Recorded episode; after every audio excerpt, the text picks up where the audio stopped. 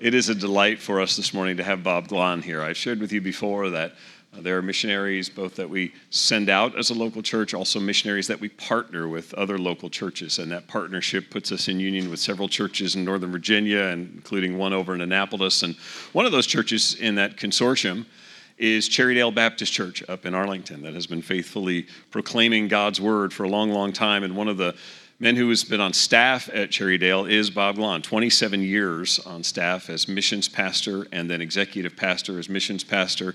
Had the opportunity to lead a lot of missions trips, and uh, apparently that was not a, that just sort of started you on this because in 2015 uh, he stepped back from pastoring there and went to Ethiopia, he and Tanny, and have been serving the Lord in Ethiopia um, training pastors. He'll give you an update on, on the ministry, but just doing a great work in helping the local church throughout that region uh, in, in building and growing disciples. And so, Bob, it is our privilege to have you here to give us both an update and to preach the word to us this morning. Good morning. Delight to be able to be with you, to worship. Just uh, enjoyed the worship so much. And baptisms always encouraged to hear the stories of how God draws people to faith and speaks to them once they've come to faith to follow him. And what a, a tremendous testimony this morning. Uh, well, it's a privilege to be able to be with you, share just a little bit about our, our work, uh, and also share the word. Uh, so, we lived in Ethiopia, as Doug said, just uh, about three years now, and we live in Addis, but we travel to the countryside as much as possible. This is in the northeast. It's during the rainy season, so the river is a little bit higher, uh, but it's just beautiful everywhere. And uh, we, uh, I would say Ethiopia, but Tom Inwadalen, which in Amharic means we love Ethiopia very much. Um, so we're learning Amharic, but appreciate your prayers as we continue to learn. We know just a little bit so far. Um, and so the primary ministry I have is training pastors and other leaders. This is an example of a training in Banga, about a day's trip uh, southwest of Addis. Uh, I usually train 20 or 25 uh, at a time, uh, and then I come back with other trainings. Uh, during the training, we have them meet in small groups and look at the scripture regarding specific topics. Uh, and as they study those topics, then uh, they report back and we discuss as a group. I guide them in, discuss- in identifying key aspects of evangelism and discipleship. We use charts on the board, we use motions to make it very simple and reproducible so that they can train others. We're very encouraged. Uh, reports we've received ongoing of how they've been training others and reaching out in their communities. During the training, we have them practice, as I said, uh, what they're learning. Here's just an example of uh, them sharing their testimony and practicing how to communicate that in a very clear, simple way. Uh, we also have them go out in the community and practice, sharing their faith. Uh, and so this is a couple guys sharing uh, how they had gone out the prior day uh, and shared their story and God's story. And we often hear uh, people coming to faith even during uh, the training time. But it gives them an opportunity to practice, but also trust God, uh, what He can do. This is an example of a, a leadership training I've offered. This particular one was for two years over several months, I would train a week at a time and then invite them back to Addis uh, to train in theology and ministry skills in order to help them go deeper in understanding uh, God's truth and to lead their church uh, and to multiply. After I do the initial training, uh, I come back with discipleship training, Muslim evangelism training, and this leadership training uh, as needed. And uh, when I come back, I hear just amazing stories of what God has been doing. for example, the first group that I showed you in Banga, when I was back visiting them, I heard the story of a woman uh, in this village who was paralyzed on one side. She is from a Muslim family, and her family had taken her to the imam, and he couldn't do anything. Uh, they had taken him to the Orthodox priest, and he couldn't do anything. They took him even to the witch doctor, and the witch doctor said, There's nothing I can do. But the imam then told them, Take them, take her to the evangelical church, have them pray for her. He said that go to the evangelical church. And they did, and the pastor prayed, and in God's grace, he healed her. Uh, we see this over and over again where there are miracles. God is working, like we see in the book of Acts, in unreached areas just to show his power to draw them to faith. And so she and several of her family members came to faith, and they're now involved in that local church. So uh, we appreciate your prayers. Uh, we praise God for his grace and what he's doing through miracles and also visions and dreams, often with Muslims, to draw them to faith. Then I have chosen three particular regions to go back on a rotating basis every three months to coach and hear stories, as with this small group uh, of pastors, and, and then to bring back other trainings as they need, just to encourage them and help them develop. Uh, one example was I met with um, two pastors just the month before I came back. They had planted house churches, each of them in neighboring villages. And so I said, if, you, if I bring leadership training back and train you, will you train your leaders? Oh, yes, we will. So that's the kind of thing they're doing. This is an example of um, the one pastor on the far left in the white jacket. He trained the guy that's the tallest, the one in, uh, the tallest one in the red shirt, and th- he trained four others, uh, leaders in his church. So this is the kind of multiplication that we're seeing and we encourage so that they can reach out uh, more effectively to their communities. Uh, I've been going also to Kenya and Tanzania, uh, providing the same training and following up with pastors. Uh, here is a visit to Tanzania, and this is with actually my brother who oversees East Africa for our mission, uh, meeting with pastors that have been trained, and we will be going back next month providing additional training. Uh, this fall, Lord willing, I'll be going actually to Niger for the first time, so appreciate prayers for those travels as well. This uh, is an amazing experience we had uh, last just before Christmas. The, uh, the leaders in the white shirts, they had been trained and they reached out in the Turkana region. They live in these little homesteads sprinkled all over the desert because they have so little vegetation to provide for their livestock. And so they had gone from homestead to homestead, shared the gospel, uh, as people came to faith and met in small groups, and then they invited them to a first worship service when we were going to be there. This is the first worship service. And to see these Turkana believers worshiping God together was just amazing. So we praise God for his grace in drawing people to faith, uh, and then the worship uh, that they have together as they plant these churches. This church was meeting right under the tree. That's how many of them meet until they can have a building. And uh, that doesn't stop them. They just had a, a, wonderful time of worship. And then this is the first time that they were even collecting an offering to help with some of their expenses. So everything happened at first that particular day. So uh, thank you for your prayers, and we praise God for his uh, work there. This represents uh, just uh, several leaders. The one on the left is my translator who goes with me and translates um, in the meetings and also written materials. His name is Sega.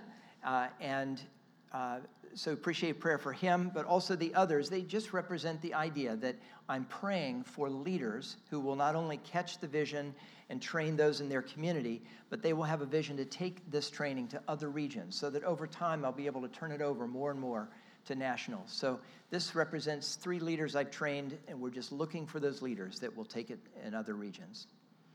The last slide is my wife's ministry. She worked for the preschool that began providentially uh, the first year that we were there. Uh, she works with, uh, as a volunteer with an organization that cares for very, very poor mothers. Many of them had been selling themselves uh, just to make ends meet, and so they're providing a place for their children so that they can have a healthy income, and training them as needed. Uh, and they've seen several of these mothers come to faith. Uh, and so my wife, having nine years of preschool teaching experience, is using that coaching the teachers. And they're, in fact, just last week began their new school year. So um, please appreciate prayer for the preschool, for these children and their mothers who are growing in faith and others who need to come to faith. Again, we just thank you for your partnership and prayers. Uh, we're so grateful to be able to serve. As we look into the word, let's bow before the Lord. Father, we are here today because of your grace. We've heard testimonies this morning of those who have been drawn to faith or publicly proclaiming that uh, through baptism. And thank you for the Holy Spirit's ministry in our hearts to teach us, guide us, correct us, form us into the image of Christ. Thank you for the transforming power of your word. And so we just pray as we worship through your word this morning that you would speak to our hearts and give us insights on how we can honor you in our lives. And we pray in Jesus' name. Amen. Well, Martyn Lloyd-Jones was a pastor almost 30 years at Westminster Chapel in London.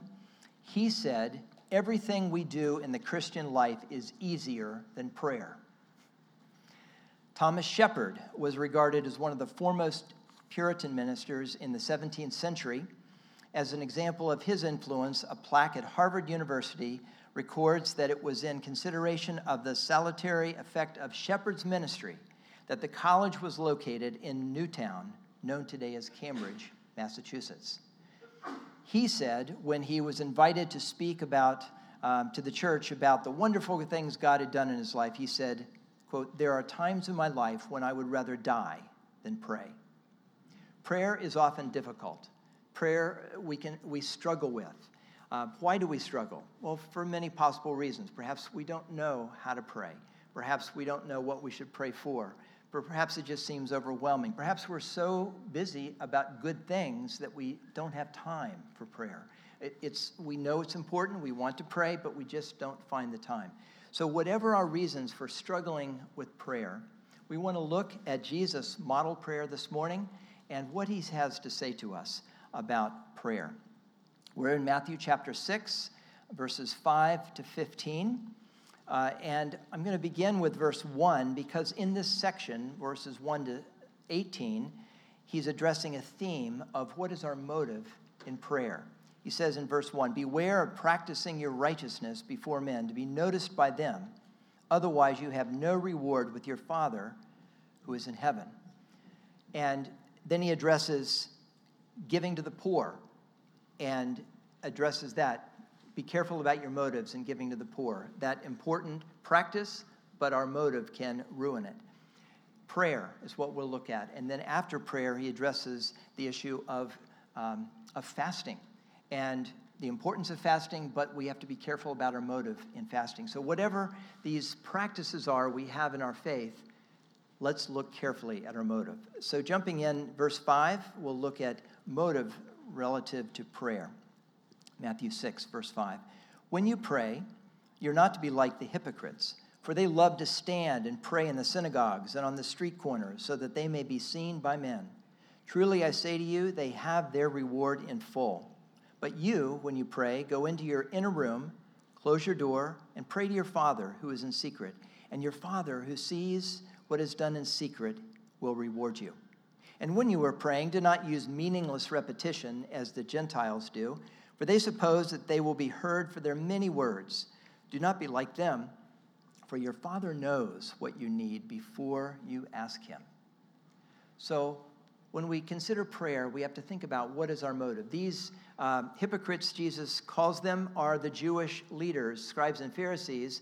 They had certain times for prayer each day that were designated times for prayer, and they would just happen to be in the synagogue or on a street corner at the time of prayer. And so they would just raise their hands and start praying out loud to God. And Jesus says, they're not really praying to God. They have the reward in full, that is, the recognition of other people. So Jesus' instruction is when you're praying, go in to your inner room, have a private place of prayer so that you're not in the position of being distracted or your motive is not for other people to see it. Now, there's certainly a value of a private place to prayer because it helps you focus and be undistracted uh, in your prayer.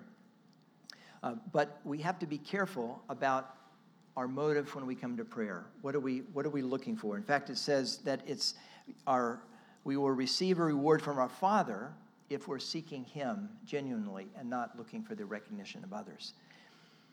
Now, this is contrasted, this private prayer is contrasted to corporate prayer. Certainly, corporate prayer is commanded and encouraged in Scripture. We see the example of that in Acts 2. We see Paul giving instructions for corporate prayer.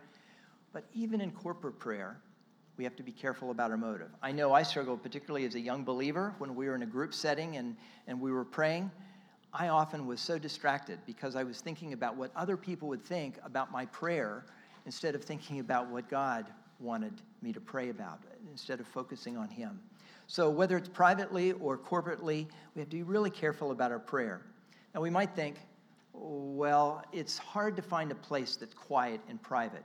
Um, an example of Susanna Wesley, John Wesley's mother, Charles Wesley's mother. She had 10 children. And uh, the story about her is she raised her children. She was the uh, she was the caregiver. Her husband was often away. She homeschooled them. Uh, they were always around. And what she did was she would take her Bible in her favorite chair, and just in the middle of the room, she would pull her long apron up over her head, kind of like a tent. And her children knew when mama pulls the apron over her head, we don't bother her. She was not to be disturbed unless there was an emergency. And she would spend time in prayer and in the Word right there with her children around, but that was her quiet time. So, whatever works for you. And you know, it's actually uh, sometimes I, I think it's a good thing for our children either to see us spending time with God or to know that dad or mom is often in the room praying to God so they know it's happening. But you want to be careful that you're not doing it for the sake of others seeing it, and you want to be careful that you're in a quiet, private place so that wherever it is, you can be undistracted. I heard somebody after the last service told me, and she was going out the door, he says, My place is the bathroom. when I go in the bathroom, I close the door and I just stay in there and have my devotions as long as I want. They know I'm coming out when I'm ready. so, wherever, whatever works for you. So, first is where you pray. Be careful you're finding a place to pray that you can be undistracted before the Lord.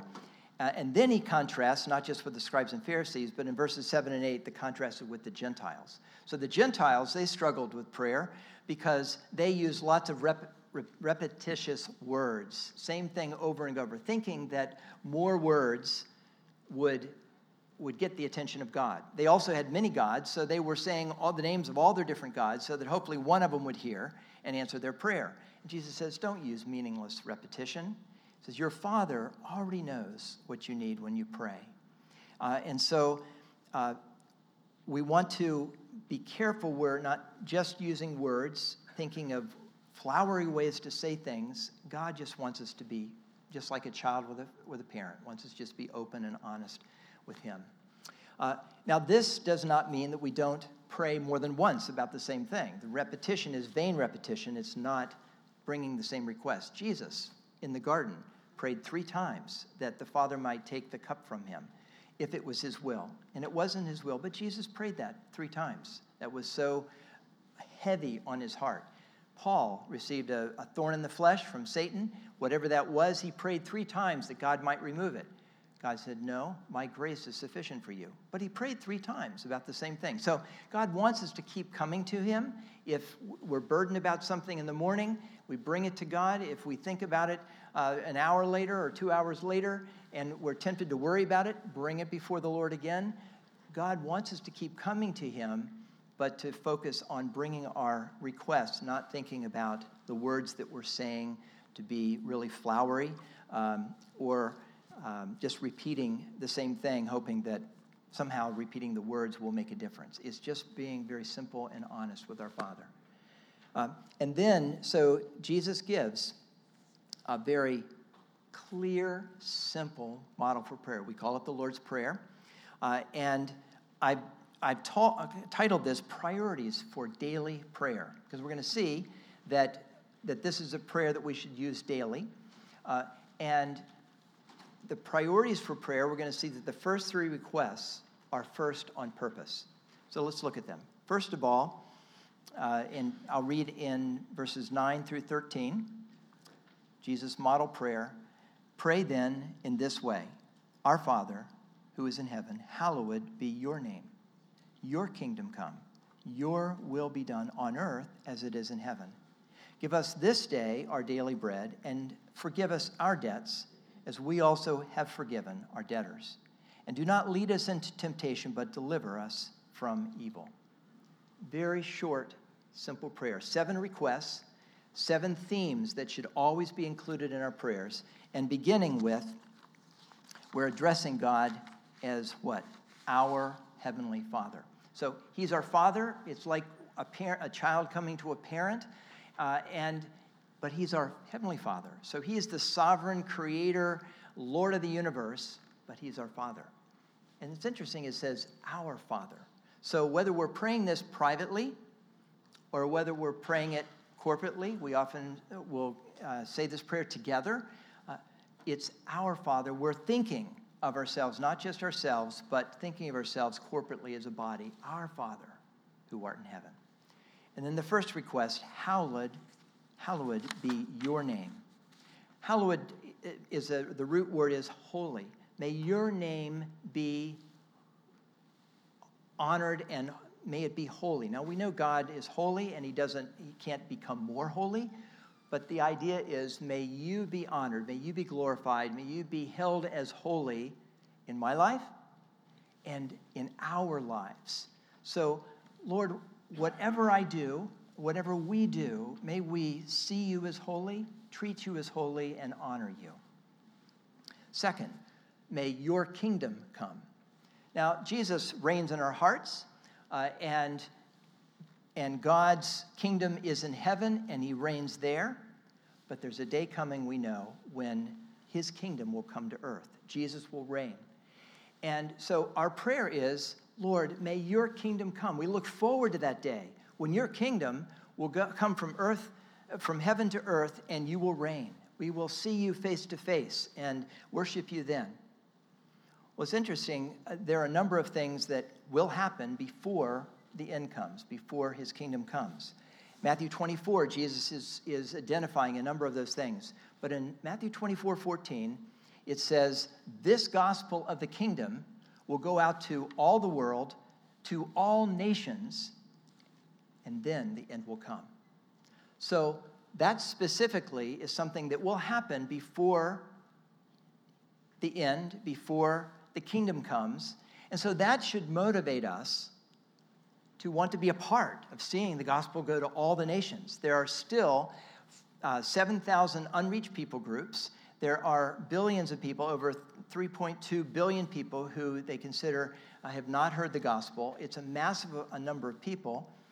And uh, in Ethiopia, there are 21 million, million that need to hear the gospel, that are considered unreached, and we're targeting them. But as we pray, Lord, may your kingdom come, it should motivate us to look forward to that day, but also to motivate us. Can we be a part of your work to reach these nations so that it will come as soon as possible? And we know God will bring that about in the end times through his grace, but he's doing it now. That's the command he's given all of us to come to the nations and make disciples.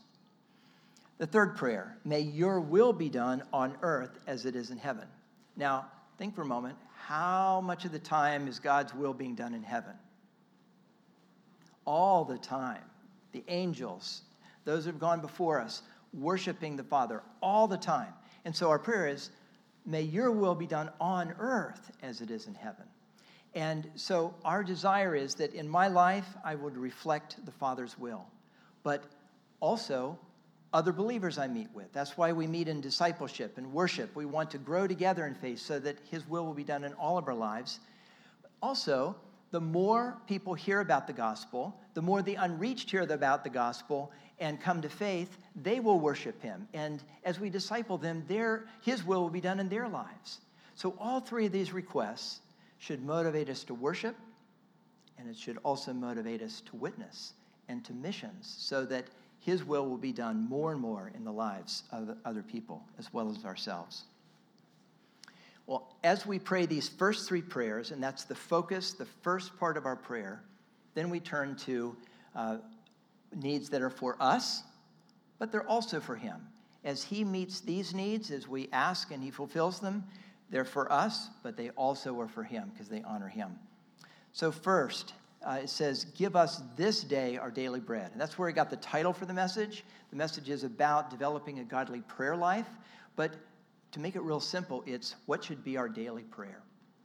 We should be praying all of these things daily. And it specifically mentions daily in terms of our daily bread. Now, if we are not praying each day for our daily bread, maybe that means that we have it. Maybe that means that our needs are met and we don't feel like we need to pray that you know, part of the reason Jesus wants us to pray this is not just because maybe we don't have it, but it's that recognize that He's the one that gives us our daily bread, whether we recognize that or not. And to, to want to acknowledge that. Lord, thank you for providing for my material needs today. The vast majority of people that we minister to, they pray this prayer because they need that daily bread. They are, they are struggling, many of them are very poor, and they're trusting God for that daily bread, praying for the rain so that the crops will grow and the rest. So, as we pray for our daily bread and our material needs, we also then pray, Lord, forgive us our debts, our trespasses, as we have forgiven those who trespassed against us. interesting, the tense here is we've already forgiven other people. Lord, forgive us. So, how does this work? Well, first of all, we're, it's, we're believers speaking to our Father, so it's a believing prayer. And so, God has already forgiven us. So, why do we need to ask for his forgiveness? A couple verses might help. Uh, first, Ephesians 4:32 says, "Be kind to one another, tenderhearted, forgiving one another, even as God in Christ has forgiven you." So we have been forgiven in Christ if we trusted him as our savior. And we should forgive others just as he has forgiven us. And then we have to put with this 1 John 1 9, because there it says, if we confess our sins, he is faithful and just to forgive us our sins and to cleanse us from all unrighteousness. That was written to believers also. So this is not about salvation. We've all been forgiven uh, in Christ, but it's about fellowship with God. When in a family, we're not going to we're not going to break uh, a relationship in the family and send them away if if we sin against one another but we do want confession and asking forgiveness to restore relationship and fellowship. So in this uh, the believer we are acknowledging that we've already forgiven others we've followed your example you've forgiven us but lord we know that we continue to struggle. And so continue to forgive us our debts. We're confessing our sins so that we can have good fellowship clean fellowship with the Lord every day. And then, third, we ask for protection from sin and evil. It says, uh, Do not lead us into temptation. Well, uh, we know that God doesn't tempt us. Let's look at that passage. In James 1 13 to 15, it says, Let no one say when he is tempted, I'm being tempted by God. For God cannot be tempted by anyone, and he does not tempt anyone. But each one is tempted when he is carried away by his own lust. And when lust is conceived, it gives birth to sin. And when sin is accomplished, it brings forth death. Sin comes from within, it's, it's our own tendency to disobey God and sin. And so we put with that 1 Corinthians 10:13 what God does for us no temptation has overtaken you but such as is common to man and God is faithful who will not allow you to be tempted beyond what you're able but with the temptation so he is allowing the temptation, will provide the way of escape also, that you may be able to endure it. So I believe what Jesus is saying in this is we need to address in our daily prayers uh, our struggle with sin. And we need to ask God, protect us when we're in temptation. You're allowing it, but we know you're going to give us a way of escape. Protect us in that temptation. And then it says, but deliver us from evil. I think this is not just addressing the inner struggle we have with sin, but it's addressing the outer struggle of the world and Satan's efforts, evil to influence us and hurt us. And we're asking for God's protection, both from within and from without. So, Jesus' model for prayer, uh, the last two requests relate to our physical needs, they relate to our relational needs with God and others, and they relate to our, our spiritual needs. And these are themes that we should be bringing before the Lord all the time. I don't think that, that, Jesus gave these words that they have to be said in these words. These words are great, they're scripture. We can pray them just as, as they are, of course, but these are themes that we should be including in our daily prayers. All the other prayers of the Bible, they could be under the umbrella of any one of these themes. They expand on these themes. So, this is a baseline for prayer. And again, notice it doesn't take a lot of time but it takes focus on these areas. And if we focus on the first things first, it will cause us to worship God and want to, want to be involved in His work to bring the word to others so that they will worship Him. Also, it builds our trust in God. Later in the same chapter, uh, Paul, uh, excuse me, Jesus is addressing uh, the issue of the, the things that we tend to worry about our food, clothing, and shelter. And he says in verse 33 Seek first his kingdom and his righteousness, and all these things we tend to worry about, they'll be added to us. So just as, as praying, Lord, hallowed be your name, may your kingdom come, may your will be done in, in my life and on earth, that's seeking first his kingdom and his righteousness. And as we pray those things first, then as we pray for our needs, it builds trust in, in a father that will care for us. He loves to give us good gifts, the things that are best for us. So, after giving us the model prayer, Jesus comes back and addresses this issue of forgiving others. Uh, in the prayer, it says, Forgive us our debts as we have forgiven others. Now, Jesus says in verse 14, For if you forgive others for their transgressions, your heavenly Father will also forgive you. But if you do not forgive them, then your Father will not forgive your transgressions. Jesus makes it clear that for believers, if we've been forgiven, but then we turn around and we don't forgive others, then when we ask God to forgive us our sins for fellowship, not for salvation, but for fellowship, then, then we, have, we have work to do. We have to go back and follow his example, as we saw again in Ephesians 4:32.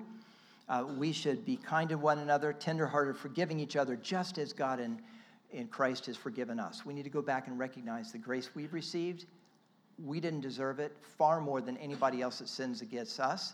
So we need to follow Jesus' example and forgive.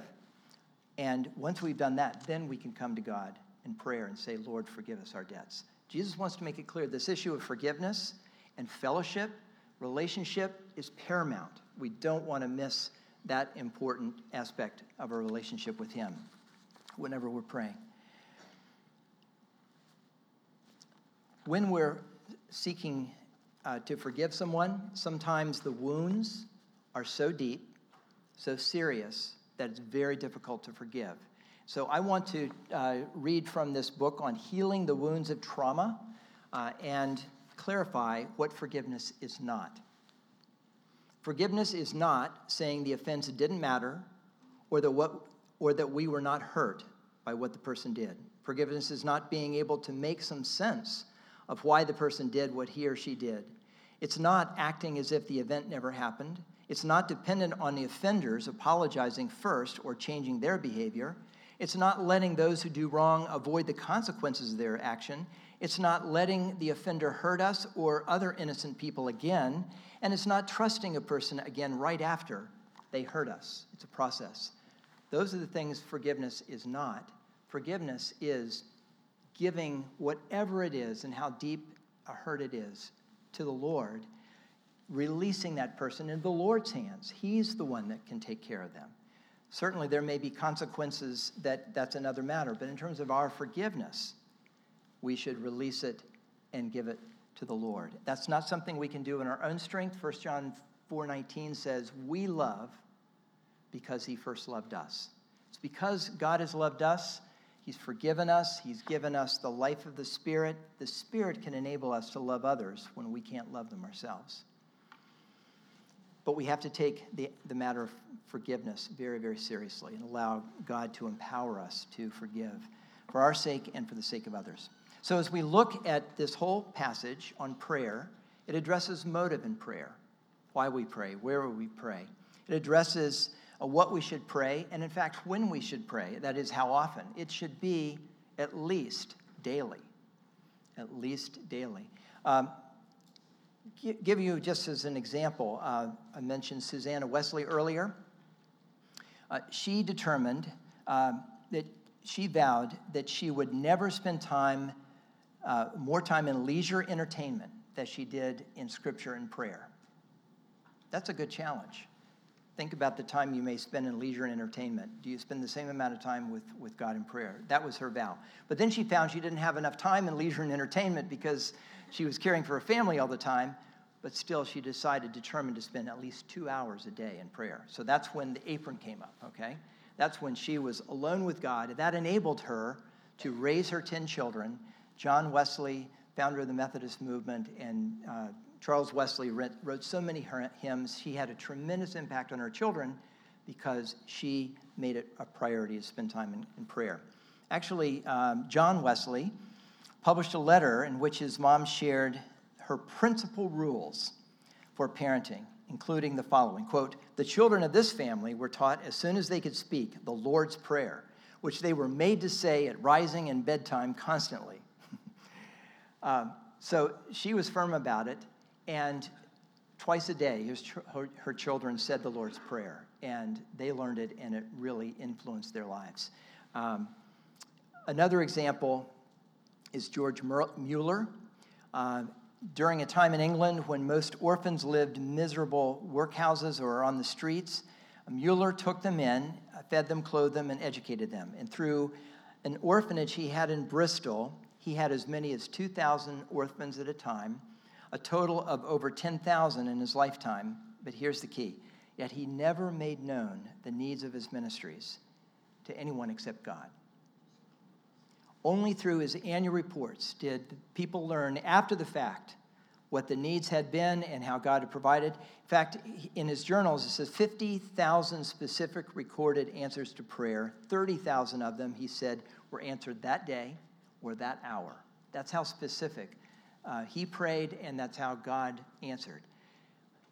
Now, we may feel like, well, I'm not a George Mueller, but the reason I give you that story is to challenge us. He was a man of prayer, and he struggled in prayer. And he said that for the first 10 years of what he calls his life of prayer, he often struggled to get into the spirit of prayer. In other words, he felt he just didn't feel like praying.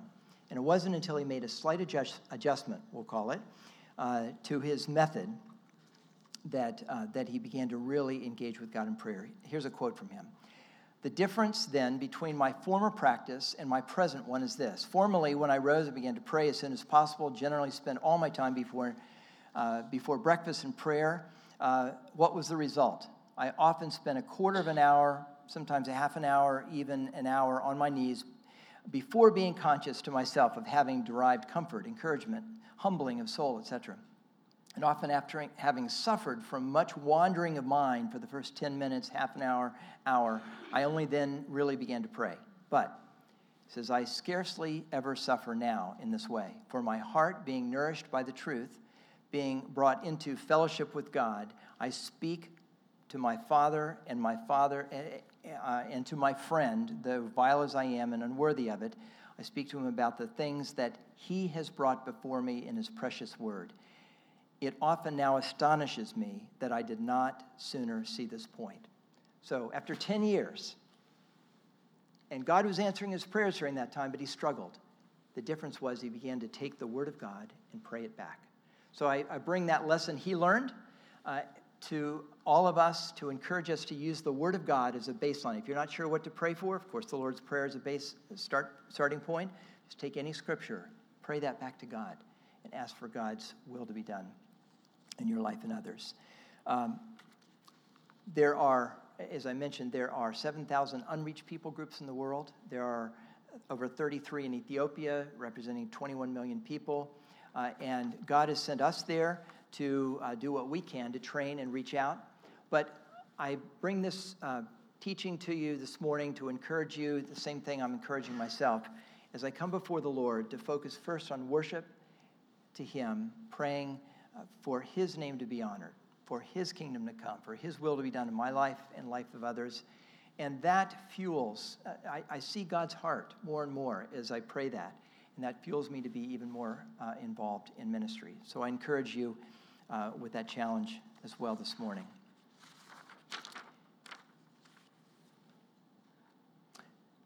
As I mentioned earlier, Jesus finishes this chapter with the command seek first his kingdom and his righteousness, and all the things we tend to worry about, they will be added to us. God will provide our needs. Let's stand and say the Lord's Prayer together in whatever version you've memorized it. Uh, if you know it, if not, you can look on the front of your bulletin, it's printed there. Uh, and at the end, we usually have a benediction that was added to many of the versions of Scripture. It probably wasn't in the originals, it was probably added, but it still is a good benediction. So we'll include that, okay? Let's pray together. Our Father, who art in heaven, hallowed be your name. Your kingdom come, your will be done, on earth as it is in heaven. Give us this day our daily bread. Forgive us our debts as we forgive those who trespass against us. And lead us not into temptation, but deliver us from evil. For thine is the kingdom and the power and the glory forever. Amen.